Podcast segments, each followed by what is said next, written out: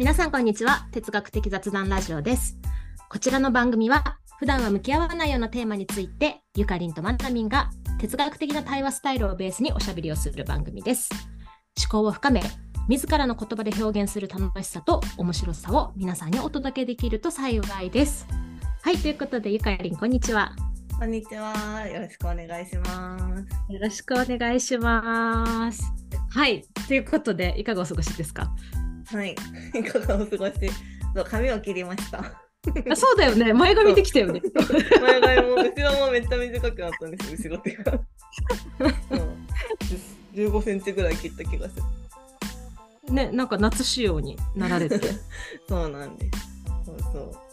なんか家族で、なんか私が新婚時代から通ってる美容院があって、そこにずっとなんか子供が生まれてからも子供と一緒に家族よにんでなんかお世話になってるんですけど、うんうんうん、そこもそう、今湘南に住んでるんで遠くなったんですけどいちじかんはんぐらいかけて行ってきました。めっちゃ遠いな一大イベントみたいなでも確かになんかさ、美容室と同じとこに行きたくなるよね。うんうん、そうなんですよね。ちょっともう違うとこに行く勇気がないってうん、うんそうなんですね。あ、うん、じゃあ家族でナッツ仕様になられてはい、みんな短くなりました。あ、いいですねうん、うん、まなみんはいかがお過ごしですか？私はですね、今日はあの、まあ、私たちこれ収録してるの月曜日なんですけど、私はね、うんうん、私の時間で日曜日なので、うんうん、結構ブラブラ街を歩いたりしてきまして、やっぱね、あのー、最近天気が良かったりするのでね、たくさん街に、うんうん、人が溢れていて、あ、なんかバンクーバーの夏っていう感じだなって思ったんですけど、結構気温がきゅうどぐらいまでまた下がったりとかしていてそうなんですよなんかめっちゃ面白くて、街中が、うんうん、みんななんかすごいタンクトップとか着たい雰囲気なの、なんか街の人はさ、夏だから、うんうん、でも寒いからっていうところでさ、なんかみんな中途半端ななんか格好しててさ微妙に面白いなと思って、私なんかもう躊躇せず厚着してるんだけど、うんうんうん夏の気分を失いたくないみたいなそう、もうめっちゃね、なんかみんな、うん、なんか特にティーネイジャーの子たちとかなんか可愛いね、うん、ちょっと凍えながらタンクトップ着ておいおいと思いながらおばちゃんってましたって感じでしたけど、はい、そんな感じで、まあ、バンクーバーの夏を楽しめたらなと思っている感じでございます、うんうん、はい、はいはい、ということで、えー、今日はですね、私たち 何, 何のテーマについて喋ろうかなと考えていたんですけど、ついこの間なんかのね、なんか雑談してる時になんかアンガーマネジメントとかの話になったので、うんうんうん、ね、あの怒りというねものについてちょっとふたりで哲学的雑談をしてみようかなというふうに思いますはいはい、お願いします。よろしくお願いします。お願いします、はい、ということで怒りと聞いて、えー、思い浮かぶ問いから出していきます。どんな時に怒りを感じますか？うん、今まで感じた怒りで最長ってどれぐらいですか？最長、長さ怒りで最長どれくらい、うん、え、なんだろう、なんか怒りを感じている自分に対してどう思うか。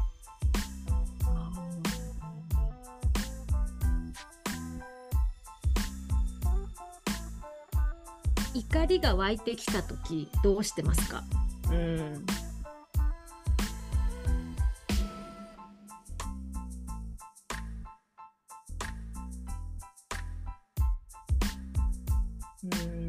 怒りは抑えた方がいいのか。うん。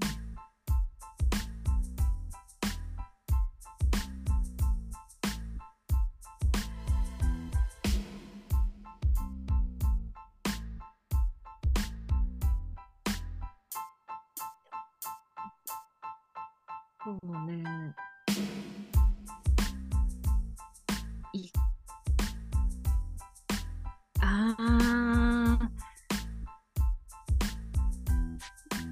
なんだろうな、問いでしょ、うん、意外と難しいのかな、怒りね。怒りをぶつけられるとどう思いますか？うーん、あ、ぶつけられたときどうしますか？うん、ああ、そうだね。そうそうそう、私もそんな感じを出そうかな。うんうんうん、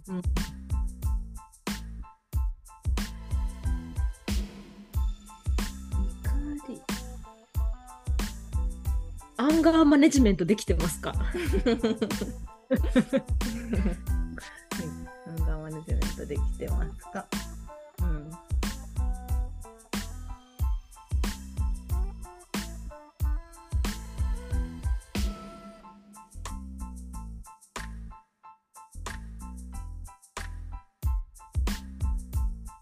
ん、怒りは二次感情なのか。ほうほう。じゃあ怒りには種類があるのか。うん。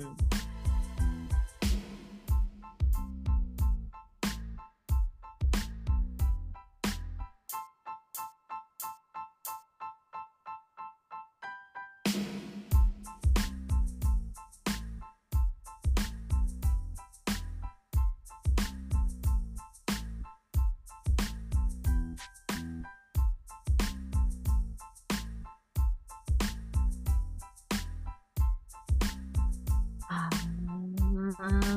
そうね。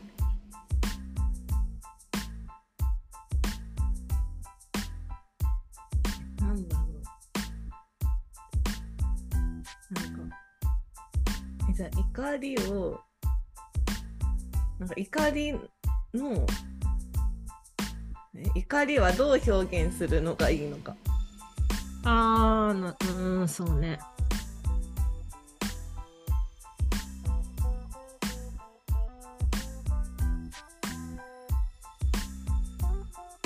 なんか出そうですか？いや、大丈夫です。一旦それではい、じゃあじゅっこ出たので読み上げていきます。いち、どんな時に怒りを感じますか？に、今まで感じた怒りで最長はどれくらい？さん、怒りを感じている自分に対してどう思う？よん、怒りが湧いてきた時どうしてますか？ご、怒りは抑えた方がいいのか？ろく、怒りをぶつけられたときどうしますか？なな、アンガーマネジメントできてますか？はち、怒りは二次感情なのか？きゅう、怒りに種類はあるのか？じゅう、怒りはどう表現するのがいいのか？というじゅっこの問いです。追加で、うん、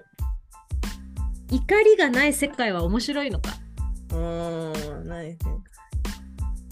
面白いのか。うーん、確かに。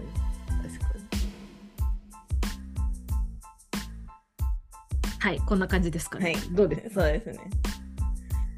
えー、これから行こうかな。じゃあ、ななのアンガーマネジメントできてますか？できてますか？いや、そもそもさ、その私はそんなにアンガーマネジメントについて、うん。詳しくはないっていうのはあるんだけどね、うんうんうん、勉強したとかっていうのはないけど、まあ、ざっくりこう、うんうん、怒りの感情が湧いてきたらちょっと一呼吸置いてなんかろくびょうだけ待ちましょうみたいな、うんうん、みたいな情報は知っているんだけど、いや、それはさろくびょうは待ってるわけ私、うん、そういう意味でアンガーマネジメントできてるんだけどさ、うんうん、怒りってさそのろくびょうの後にさ残るじゃん、うん、その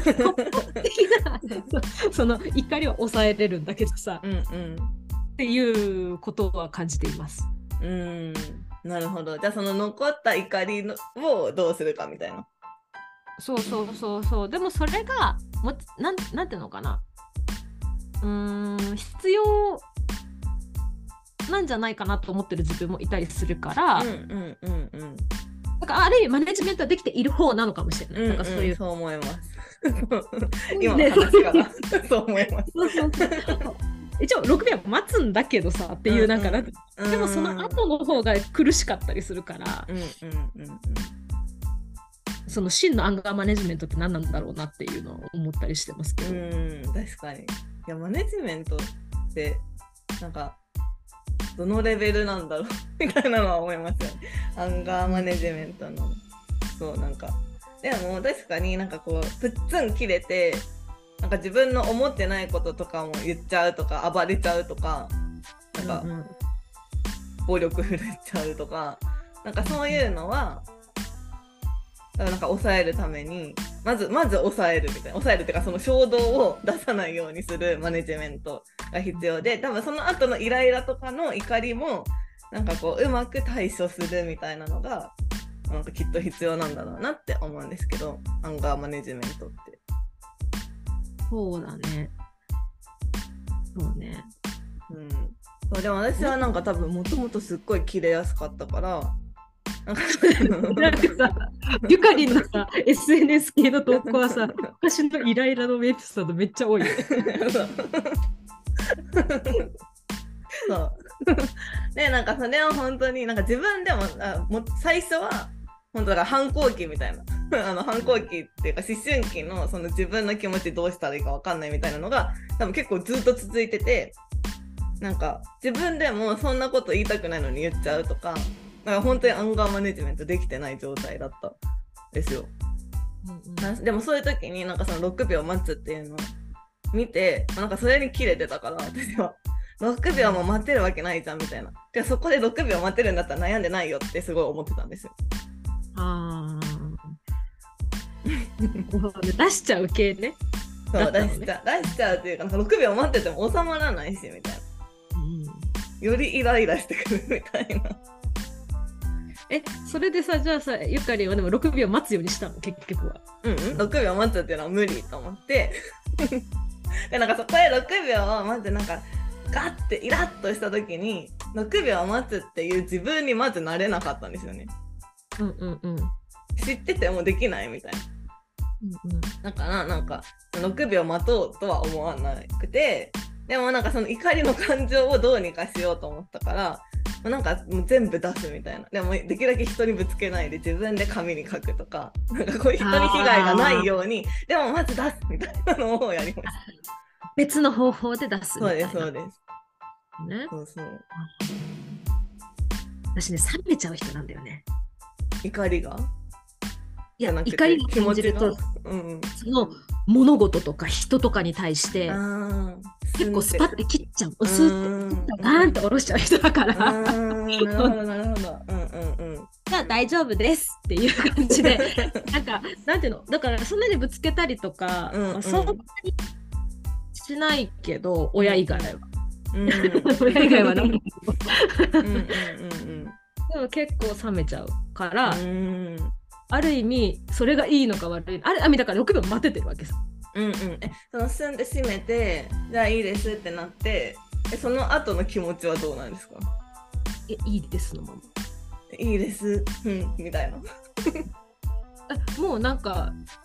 こうなんていうのかな例えばその人との付き合いもそこで終わったりとか、うんうん、だからなんかモヤモヤみたいなの残らないんですか割と残らないかへえもう切ったから OK みたいなそうまあ最近ちょっと大人になってきたのでそれでもうまくやっていくすべっていうところもうん、うん、ねなんかこう見つけるっていうことも大事だなってのが分かったからまた付き合い方は変わってるけど昔は割とそれでもうスパッスパッスパッって全部を切っちゃうからうんなんかこう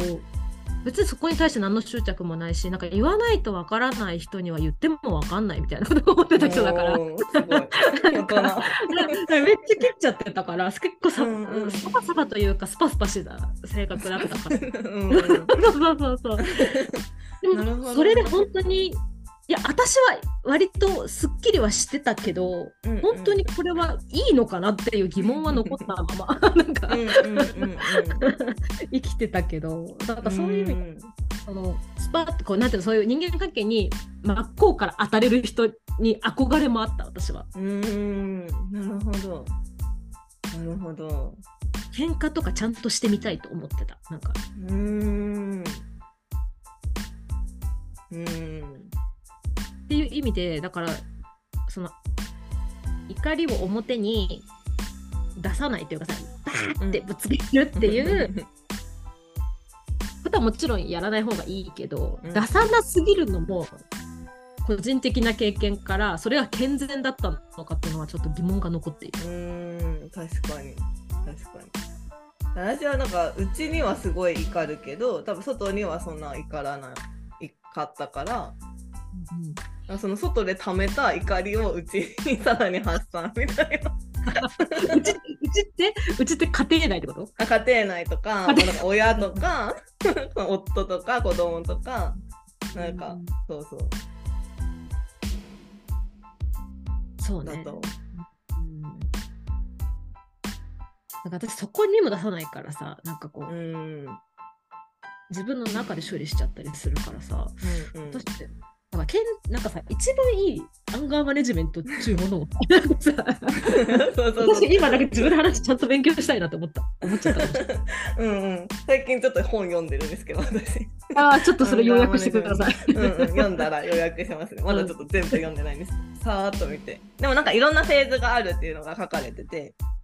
あ、やっぱり突発的なそうやつを、まあ、最初は抑えて、そこからまあ怒りを感じにくい自分になるみたいな、感じにくいっていうか、うん、その切れない自分になるための普段の過ごし方とか、うん、え、それはその怒りになんかレベルがあるってこと？怒りのレベルもあるけある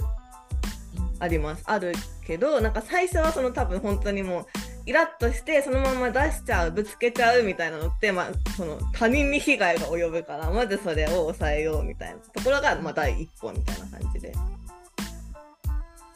でそのでも怒りを感じるのは別になんかそんな悪いことじゃないけどみたいな、それをなんかそのぶつけずに処理しようねみたいな、その処理の仕方みたいなのとか、あとはそもそもイライラとかその怒りを感じにくい自分になるみたいな方法とか。あれよね、そこ大事だよね、うん、なんかさそうそうそうだよね、なんかさ、うん、怒りをさ、そう感じてそれをコントロールするんじゃなくてさ、その怒りのその前段階をさ、根本に落としていくからそこが一番ね大事だと思いますけど、うん、そうだよね、そうだよね。じゃあなんかまあきゅうばんの種類はあるのかっていうところで言うと、どうやら種類はありそうってことだよね。そうですね、怒りに種類い、うん、怒りに種類があるのかな。なんかレベルはあるけど怒りっていうのは一個な気もするなって思うんですけど、あ、だからはちばんの怒りは二次感情なのかっていうのも、うん、とも重なるけど、うん、なんかそれが悲しくって怒りという形だったりだとか、うんうんうん、悔しいとか、うん、その怒りに紐づいているもう一個の感情がある気がするよね。うんうん、それはそうですね。そうですね。怒りって絶対何かが満たされてないから怒ってるはずだから。うーん。う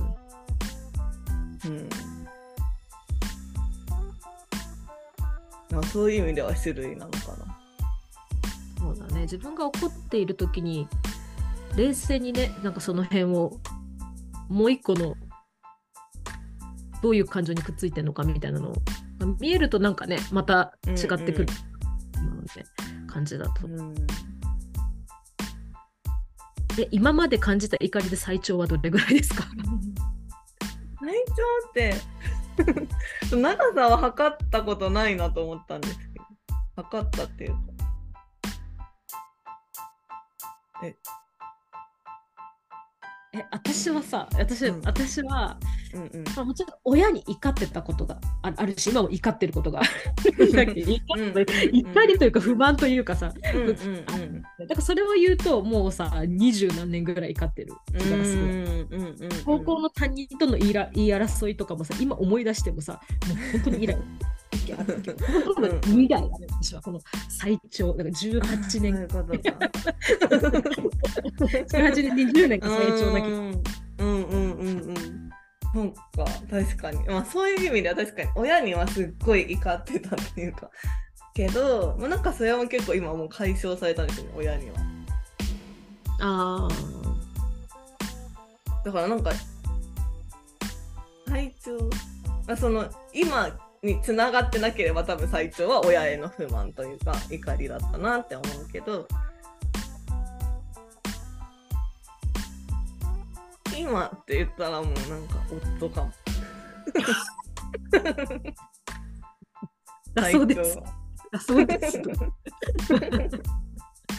でもそうだよね、私もパートナーにさ、うん、イラッとしていることとかあるわな。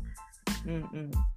やっぱりなんか、いやだから多分なんか昔のイラを全然消化できてない気がします、夫に対してはまだ。うーん。だからさ、なんかさ、そのさ、今のさ、イラっていうのがさ、もうちっちゃいのが積み重なってさ、ごねん、じゅうねん、にじゅうねんってさ、そうそうそうそう。違った怒りまるっとさ、こうなんかパッケージされた怒りみたいなそうそうそう、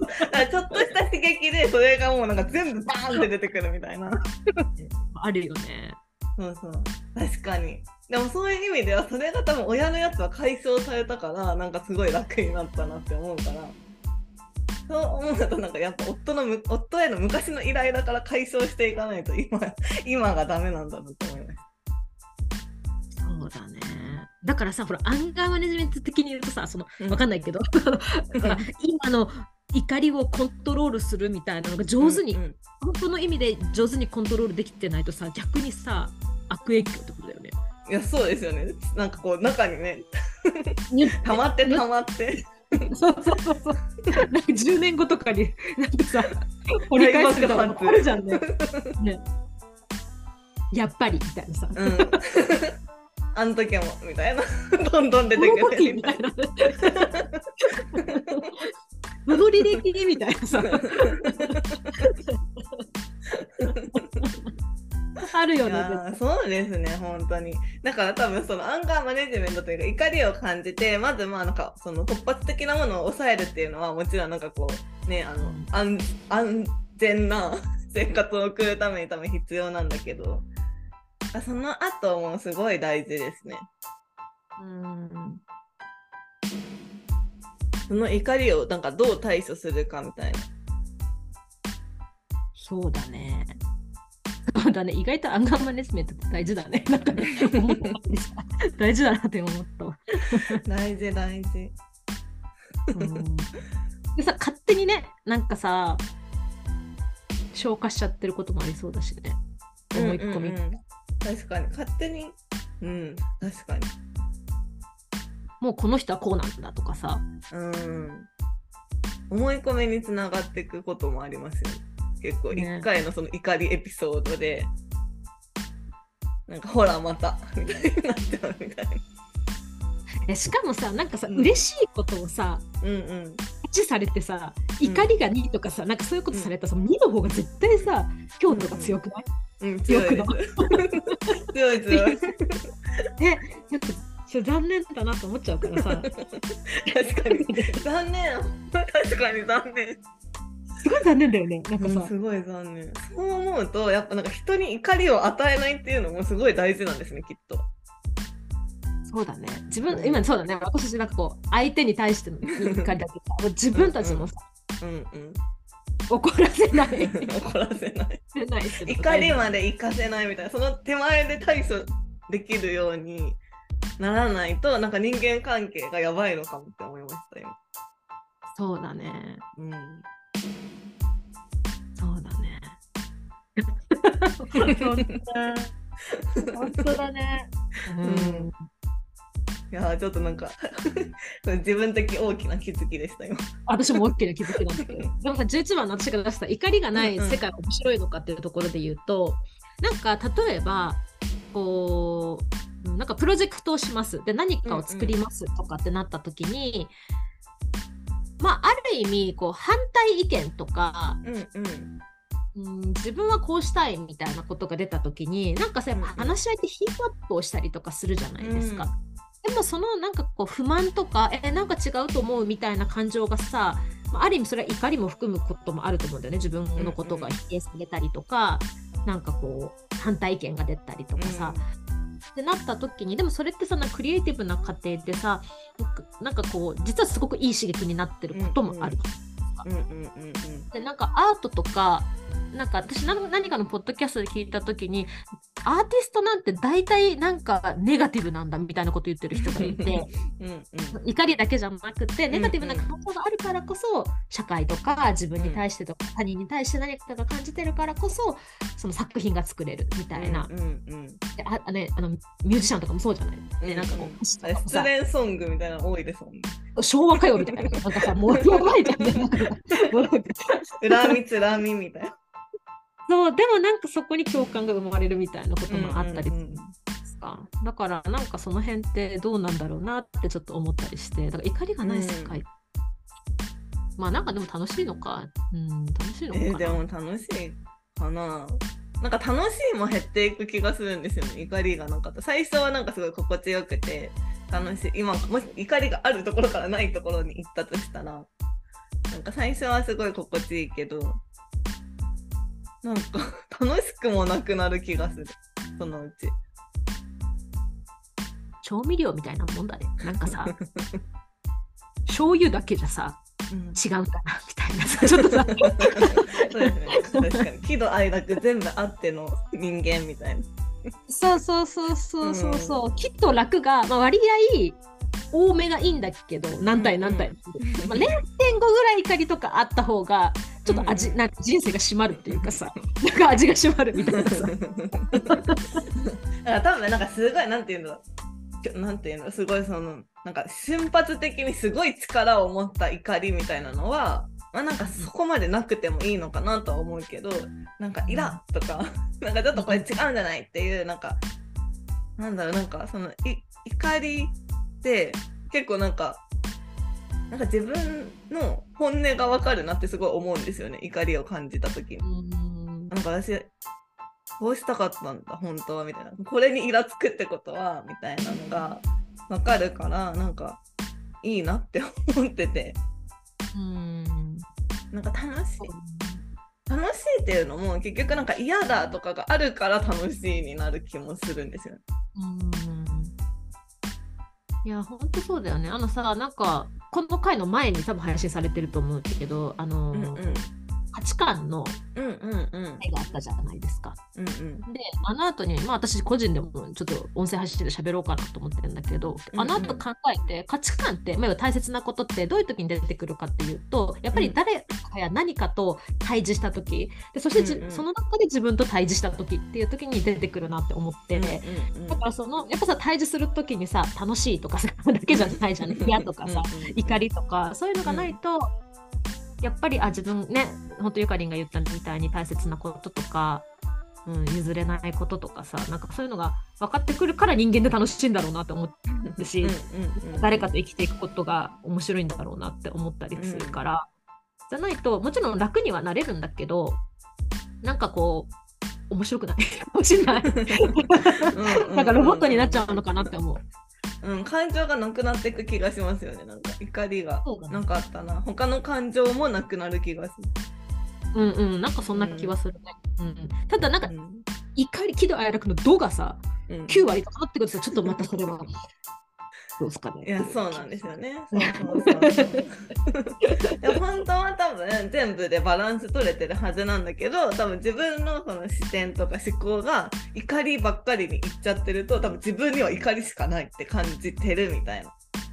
状態とかあるじゃないですか。なんか怒りっぽいな私みたいな、楽しいこと全然ないなみたいな。そうだよね。うんいやなんかさ、うんうん、なんかさそうあの エスエヌエス とかさああいうの 見,、うん、見てても思うけどもちろんさあれって、まあ、一部を切り取ってるからね何とも言えないっていうか、うんうん、ずっと怒ってる人とかいるじゃんなんかなんだろう大丈夫かなって思っちゃう私はね個人的に見てなんかにじゅうよじかんにこの人はもうだってさあの打ってる時間考えたらさ結構長文とかで打ってる人とかなんか多分流れてくるじゃん、うん、なんかこの人すごいにじゅうよじかんのうちなんかすごい時間を怒りに使っているのかなって思って。でも人生、うんうん、人生の中でその怒りが集約されてる時間がある人とかはさ、うんまあ、そういう時期にあったりすることもあるのかもしれないけど、うんうんうん、ずっと言ってる人とかはさ心配が勝つ。うん確かに。でもさっきのなんかその楽し嬉しいがはちわりでもうなんか怒りがにわりあったらそっちが残るって言ってたじゃないですか。うんうんうんうん。だからなんか。なんか本当はその人の中ではにわりしか起こってないかもしれないけど そ, その怒りを出すことによってその人 ひゃくパーセント 怒りの人みたいに見えちゃいますよね。多分見える。怒りを出すのってやっぱりすごい慎重にならないといけないんだなって思います。そうだね。うん、なんかやっぱ強いじゃん、怒りってエネルギーがさ、うん、そうすごい強いですよね。うん、入ってきやすい気がする。なんか他の人のなんかすごい喜んでる人がいる、うん、でなんかこっちも嬉しくなるよりもすごい怒ってる人がいる、なんかすごい不快になるの方が強い気がする。そうだね、そうだね、うん、いやー、という意味では我々もちゃんと怒りをコントロールしないと周りによからぬ波紋を広げている可能性はあるな。そうです。すごい反省してます、うん、反省今マジで。うん、そうだね、そうだね、そうだね。えでもなんかちょっといい、いい気づき。そういい気づき、うん。でもさ、なんかさ、こう自分がフラットな時にさ、うん、ある事象が発生したらさ、うん、結構対処しやすいと思うのね。レースなんかあ今日ねなんかあらみたいな感じになれるんだけどこれはこれはみたいなさ、うんうん、ちょっと冷静になろうってなれるんだけど、うん、例えばさそれこそさっきみたいな話し合いの場だったり特に夫婦関係とかもさ、うんうんうん、もう話し合いが対話最初はね対話という程度にしまったものがさ、うん、議論になってるみたいな時にさ、うんうん、もうこうテンポタンタンタンタンっていうさテンポの中で話してる時でさそれが発生しちゃうとさそのろくびょうでさリズムをさ崩せない時ない、うん、えだからろくびょうは待てないですよね。だってもう言い合いになっちゃったらだって言われたから返さなきゃみたいななんかそうなの、うん、なんかそういう時ってないのえありますよ。てかさっきそうさっきさっきねこの収録前そうそういやなんかその、ね、前にねあのなんか自分でノート書いてて自分の気持ちみたいなのを書いててなんかなんかこれは私がまず自分でおだなんか穏やかな心を取り戻さない限りなんか話し合っちゃいけないって思ったんですよ。うんそうね。話し合っちゃいけないっていうか話しても喧嘩になるからなんかまずはやり過ごして自分の心を整えることから始めようって書いてたのになんかもう話し合いっていうかなっちゃって結局なんか喧嘩になった。そういうのあるよね、うん、なんか難しいに逃げなんか逃げたらいいんだろうけど逃げたらっていうかそのね距離を置くって大事じゃないですか。その怒りがあるときにそうねそのうちのさうんうん結構ふたりともその辺はねその、うんうん、瞬発的なやつは結構コントロールができるんですよ、うんうんうんうん、我が家だからちょっとまあこういうちょっと言い合いになりそうってなったら、うん、ちょっと待ちましょうみたいなのちゃんとちょっと一回、うん、待ってる間どうするんですか。いや一回持ち帰って自分たちで考えるみたいな時間を結構取るわけよ、うんでね、あその間話さないみたいな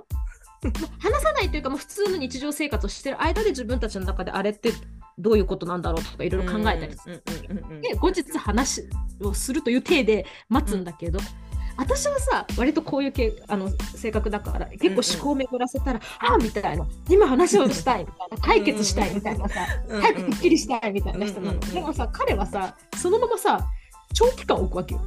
うーんその感覚ありますよねなんかさ逆に怒りが湧いてくるの私なんでさだからさ持ち帰るのもさ、うん、テクニックですよっていうかさ確かにいやそこもなんかアンガーマネジメントに入りますよね多分なんかそういうなんかなんだろうねえ解決するってないんですか、うん、みたいな、うん、えそれはでもあいあの彼は彼で考えてはいるんですよね。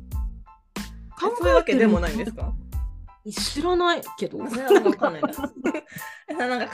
えててまだ結論が出てないって思えたら、まあ、なんかそこまでイライラしないじゃないですか、まあ、話し合えなくても。そうだね。なんかこれ本当に考えてるのかみたいになると。でもさ、それってさ、ほら、考えてますじゃないけどさ、うんうん、いや一応さ、我々決着したわけじゃなく保留になっただけですよねっていう体なのに、なんかそのままの生活を続けられるとさ、うんうん、えみたいな、電話の保留をされてずっと待ってるみたいな感じ。うんうんうんうん、いつ出るんですかみたいな。そうそうそうそうそうそうっていうのがあったりして、我が家は、うん、それでなんか二次被害みたいなのが、災害とか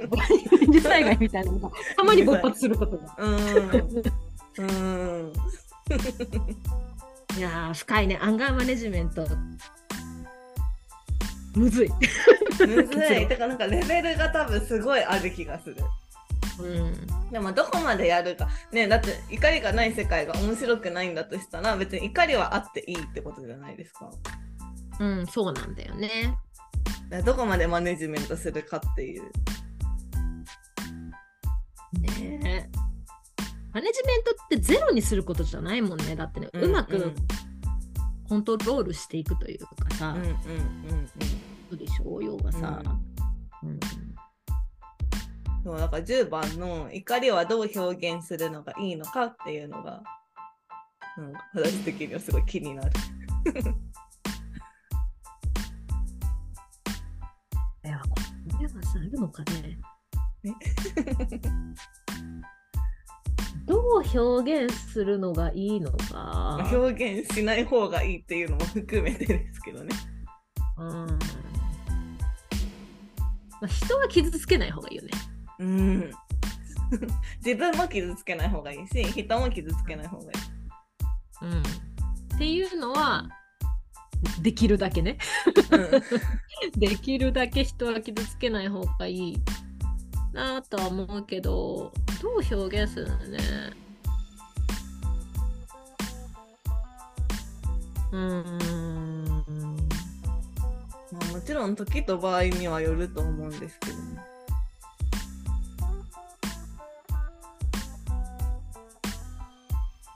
表、表現ね。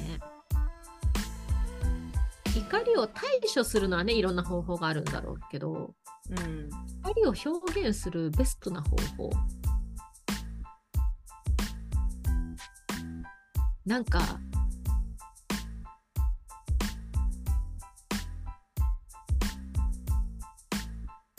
時短で踏むとか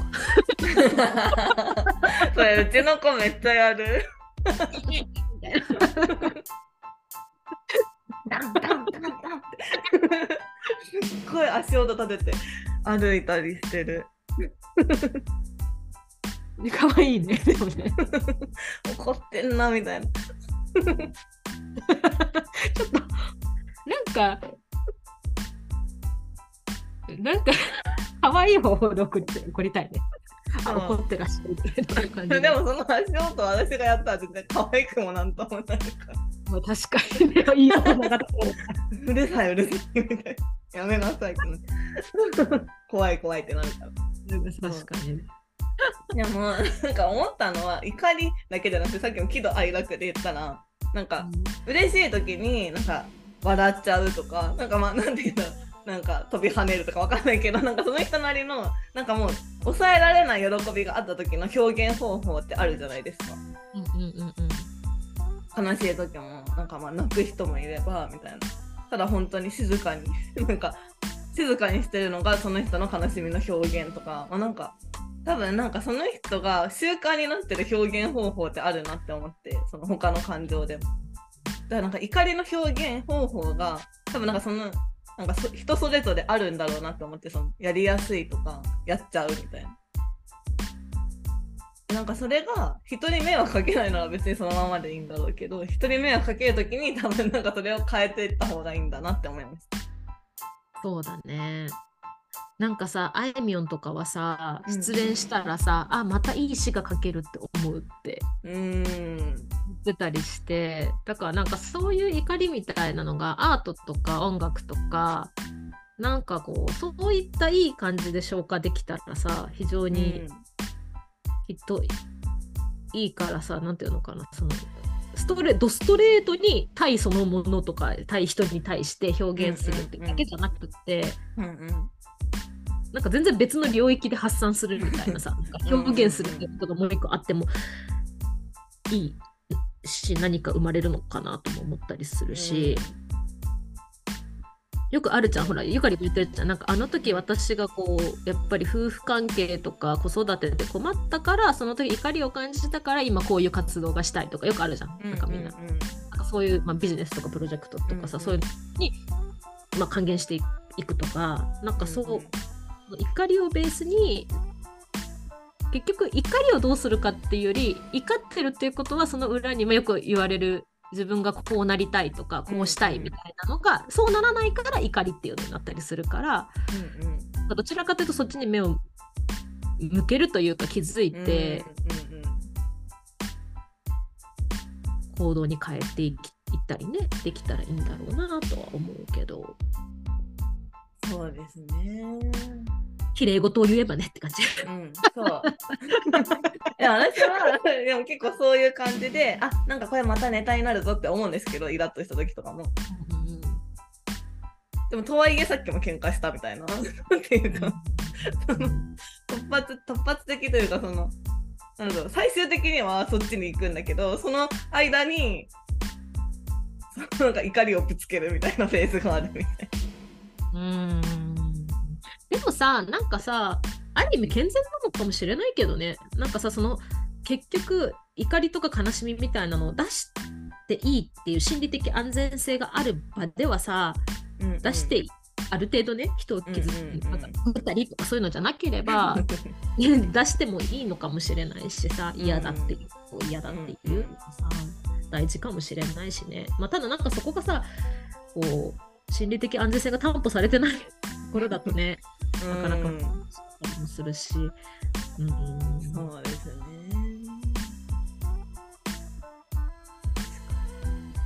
なんかどちらかというと怒りが湧いてる時にどうするかっていうより、怒りが湧いてない時にいかに心理的安全性を的な環境を作っておくかって大事かもしれない。どちらかというと、そうですね。そうですね。ね、なんかその、その爆発みたいな感じじゃなくて。ある程度こうなんていうんだろう、伝え方を選べるような感じであれば、なんかそのなんか全部飲み込まなくていいと思うので、やっぱ怒り感じたら、まあ、なんかその不満とかこうしたいっていう気持ちがあるから、なんかそれをうまく伝え伝えても大丈夫っていう心理的安全性を確保した上で、なんか伝え方を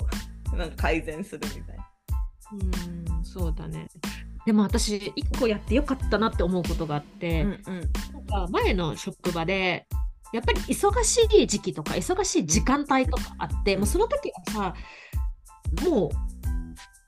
イライラしちゃうわけよ。みんな、うんうん、私だけじゃなくてみんな、うんうん、めっちゃいい人たちなんだけど、もう忙しいからさイライラしちゃうってのが分かってるから、うんうん、新人さんたちとかに、私たちはこの、この時間からこの時間はめっちゃイライラしてしますようん、うん、だから気にせずにあのやってねみたいな感じでノーティスを出したことがあるわけ、うん、だからマジでそれはあなたに怒ってるわけじゃなくて、我々も焦っているからって言って、うん、だからあなたに怒ってるわけではないからって言って、うんうん、って言ったらなんか そ, そうさ誤解が解ける。自分新人さんとかが、うんうんうん、やっぱ自分が仕事ができないからみんな怒ってんのかなって思っちゃうけどそうじゃないと我々もいっぱいいっぱいなんだわっていうのを言ったら、結構ねなんかこうみんなの仲が良くなったっていうか、うん、みんなその時間帯とか、まあ、その月末とかが終わると、あ、乗り切ったねイエイみたいな切り替えができるし、うんうん、その私たちもあこの時間になったし、もうこういうなんかせかせかモードはやめようって思えて、うんうん、いい怒りというかさフラストレーションも発散できるっていうさ、うんうんうん、あって、なんかそういうのとかね、なんかいろいろ的なさ、うん、ところはあるんだろうなと思う。確かに怒りスイッチを表明しておく。うん。確かに。それはそうかも。うん。なんか眠い時とか、お腹減ってる時とかはなんかイライラしやすいよねみたいな家族で。あでもそういう意味で私は、うんうん、お腹空いたらめっちゃイライラするの。なんか、うんうんうんうん、イライラっていうかなんかこうそわそわして出すから、うんうん、私結構だからそれは私言われるまで気づかなかったんだけど、だからなんかね、うんうん、時々パートナーになんかおやつとか与えられてたんだけど。なんかでもそれ多分私がイライラするからお腹をすかせないようにしてるんだってことがさ何年か経って分かってペットみたいにさなんかさ餌やられてたんだと思ってさ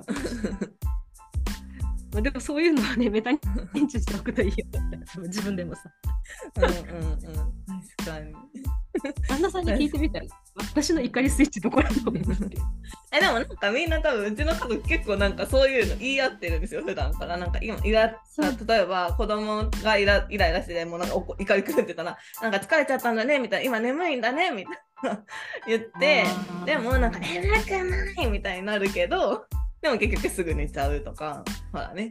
パターンがあるけどそうそうだからねなんかそうだからなんか子供とかもなんかパパは夜夜は怒る眠いからみたいなとか言ってるんですよそうなのそう夜夜怒りがちなんだそうとかなんか私が多分一人の時間がないとイライラするっていうのを多分みんな分かってて家族もだからなんか先週子供が休みだったんですよねあの体調不良と学級閉鎖で、うんうんうん、でなんか木曜日か金曜日かなんかまあいなくなって全員で夫も出勤して一人になってでなんか今日ママは一人で過ごしてたよみたいなことを言ったらよかったねママみたいななんか誰もいなくてすごい落ち着いたでしょみたいな家にいたらみんなママママ言うもんねみたいなこと言われて大人大人だすごい理解力と思ってそうそうだねだからさやっぱりさ一般的なアンガーマネジメントっていうのも大事だけど、うんうんまあ、自分とか他の人も含めてさパターンか自分の怒りとかのパターンをつかむっていうのは大事かもねうんうんうんうんうんで本当なんか近くにいる人同士はそれをまあ理解し会おうとするというか、なんかこういう時にイライラするんだなっていうのは、まあ、分かった上ででもやっぱり怒りをぶつけられるのは全然なんか、うん、なんだろう嫌だしそのお互いに自分もぶつけちゃうの嫌だしなんかそこも改善しつつでもなんかイライラ今イライラしやすい時だなみたいなのはなんか前提に置いとくとそこまでなんか怒りをぶつけられた時の自分も変わるなって思います。そうだね確かにね確かにね自分を理解するって大事だね大事本当にそう、ね、大事大事疲れてんだな、うん、みたいな最近イライラ止まんないなうんなんか改めて自分の自己理解を深めたいなって思いますね。そうですね本当ね、なんかさやっぱさ自己理解ってさ自分の好きなこととかやりたいこととかさなんかそういう方向に向きがちだけど、うんうんうん、やっぱり自分が悲しくなるパターンとかイライラするパターンとかさなんかさ、うんうん、そこをつかむの大事だね。いや大事ですよね。しかもなんかどちらかというとそのすぐにその自分の今の生活に効果あるのってそのネガティブな方だなって思うんですよね。ネガティブ自分がどんな時にネガティブにネガティブな感情を感じるかみたいなのをなんか理解して